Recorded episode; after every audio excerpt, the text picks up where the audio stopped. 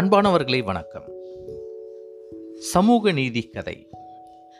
சமூக நீதி கதைகள் வரிசையில் இன்றைக்கு நாம் கேட்க இருக்கக்கூடிய ஒரு சிறுகதை தலைப்பு கடன் கேட்போர் நெஞ்சம் கடன் கேட்போர் நெஞ்சம். கதை ஆசிரியர் ஸ்ரீ தாமோதரன் ஒளிவடிவம் சரவணன் அருணாச்சலம். அந்த தெருவினுடைய வீட்டில் இருந்த நாய் என்னை பார்த்து நின்றது. இப்பொழுது என்னை விரோதியாய் பார்த்து கொண்டுள்ளதா? இல்லை நட்பாய் பார்க்கிறதா? என்னால் புரிந்து கொள்ள முடியவில்லை. இப்பொழுது நான் அந்த நாயை தாண்டி போக வேண்டும். அது என் மீது பாயுமா? அல்லது நட்புடன் பழக வருமா? என்பது என் மனதில் வந்த கேள்வி. முக்கியமான விஷயம் என்னவென்றால் அதன் எண்ணம் என்ன? என்று தெரியாமல் ஒரு அடி கூட எடுத்து வைக்க முடியாது. என் கால் அவ்வளவு பலகீனமானவை. என்னுடைய தடுமாற்றம் அந்த நாயிற்கு புரிந்தது போல தெரியவில்லை. அதுவும் அந்த வீட்டை விட்டு விலகாமல் என்னையும் அங்குமிங்கும் நகர விடாமல் நின்று கொண்டிருந்தது.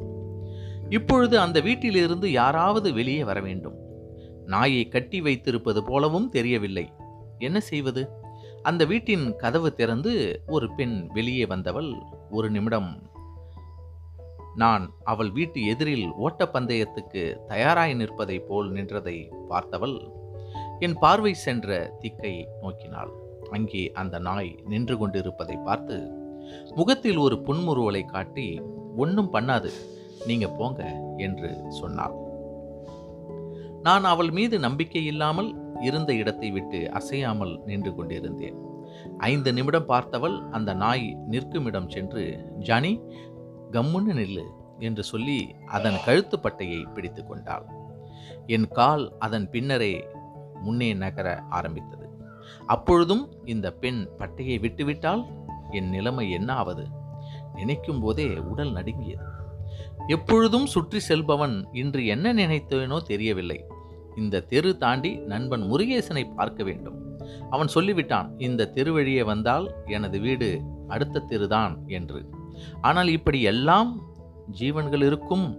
என்று சொல்லியிருந்தால் நான் இந்த வழியை நினைத்து கூட பார்த்திருக்க மாட்டேன். நான் வழியைத்தான் நினைத்து பார்க்க மாட்டேன் என்று சொன்னேனே தவிர முருகேசன் வீட்டுக்கு போவதிலிருந்து பின்வாங்க முடியாது. காரணம் பணம் கொஞ்சம் கடனாக அவனிடம் வாங்க வேண்டும். நேற்றே அலுவலகத்தில் வைத்து கேட்டதற்கு நாளை காலையில் வீட்டிற்கு வந்து வாங்கிக்கொள் என்று சொல்லிவிட்டான். மெல்ல தலையை சொரிந்து வீட்டிற்கு வர அடையாளம் சொல் என்று கேட்டேன். விசித்திரமாக என்னை பார்த்து இத்தனை நாள் இந்த ஏரியாவில் இருக்கிற. என் வீடு தெரியலையா? இவன் என்ன மந்திரியா? இல்லை இந்த வட்டாரத்தில் பெரும் புள்ளியா? மனத்துக்குள் நினைத்து கொண்டு இல்லை நம்ம ஏரியாவில இருந்து வர்ற அப்படிங்கிறது தெரியும். ஆனால் எந்த தெரு அப்படிங்கிறது தான் தெரியல. பரிதாபமாய் முகத்தை வைத்து கொண்டு சொன்னேன் பையனின் கடைசி பள்ளி கட்டணம் என்னை அப்படி பேச வைத்தது. உன் வீட்டில் இருந்து அடுத்த தெருவில் இருக்கிற சந்து வழியாக வந்தியன்னா பின்னாடி தெரு வரும். அங்கே நின்று வலதுபுறம் பார்த்தீங்கன்னா பச்சை கேட்டு போட்ட வீடு தான் நம்மளது. இதை விலாவாரியாக சொல்கிறவன் நாளைக்கு நானே கொண்டு வந்து கொடுக்கிறேன் என்று சொல்வானா?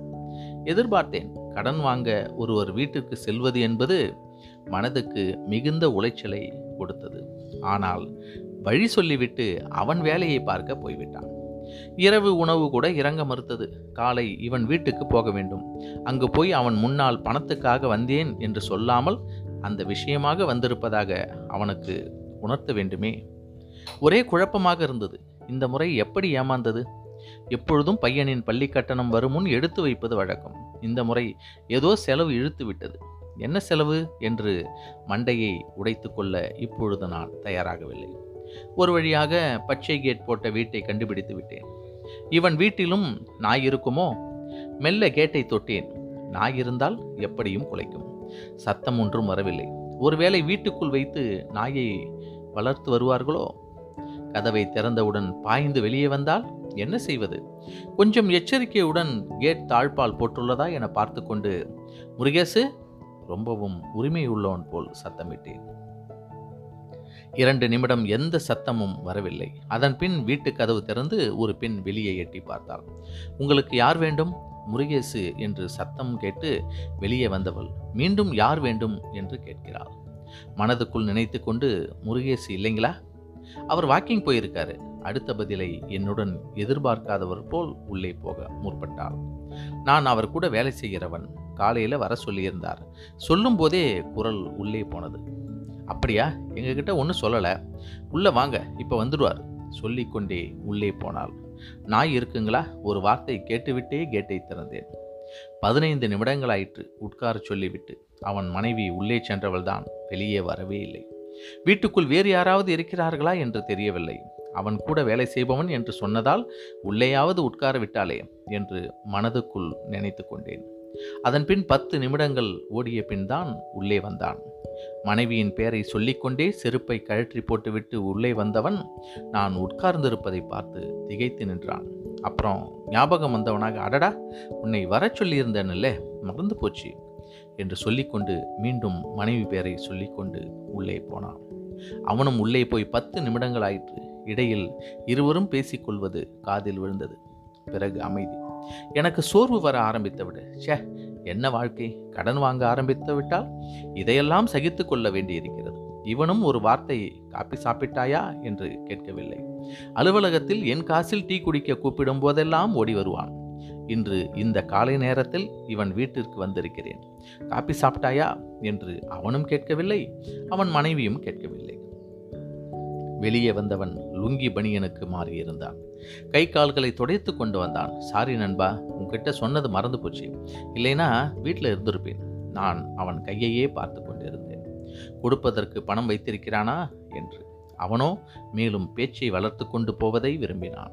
நான் மெல்ல கனைத்து சாரி உன்னை காலையிலே டிஸ்டர்ப் பண்ணுறேன் மெல்ல எழுவது போல பாவலா காட்டினேன். அசரவே இல்லை. அவனும் எனக்கு எதிரில் ஒரு சேரை போட்டுக்கொண்டு உட்கார்ந்தான். அப்புறம் மூணாவது டேபிள் பொன்னப்பனை பற்றி கேள்விப்பட்டிருப்பியா? என்று ஆரம்பித்தான். எனக்கு பொன்னப்பன் யார் என்றே ஞாபகம் வரவில்லை. யோசிப்பது போல அவன் முகத்தை மனதுக்குள் எப்பொழுது பணம் கொடுப்பான் என்று பார்த்தேன். அதான்ப்பா நாம் ரெண்டு பேரும் பேசிக்கிட்டு இருக்கும்போது எப்போ பார்த்தாலும் குறுக்க பேசுவானே. ஓ நான் ஞாபகம் வந்தது போல் முகத்தை காட்டி இழுத்தேன்.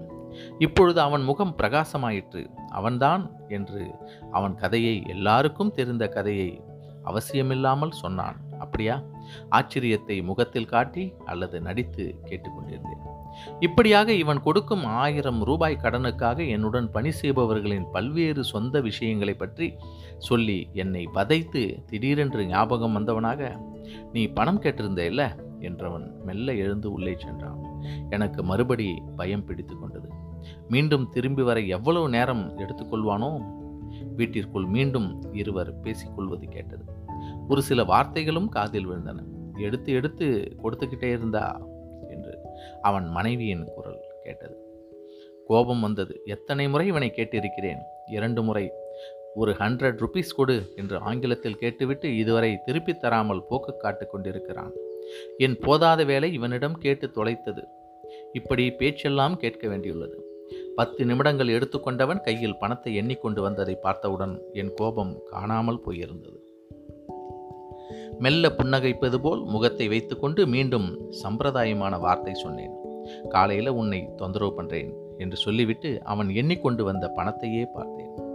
அவன் எதற்கும் மறுமொழி சொல்லாமல் பணத்தையே மீண்டும் மீண்டும் எண்ணி அடுத்த மாதம் கண்டிப்பாக கொடுத்துடு. கையில் கொடுக்க வந்ததை மனம் மாறிவிடுவானோ என்பது போல பிடுங்கிக் கொண்டேன்.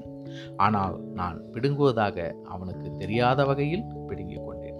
சரி நண்பா ஆபீஸில் பார்க்கலாம் என்று சொல்லி வெளியே வந்து செருப்பை போட்டுக்கொண்டு அந்த பச்சை கேட்டை திறந்து பாதையில் காலை வைத்தவனின் மனம் அப்பாடி என்றது.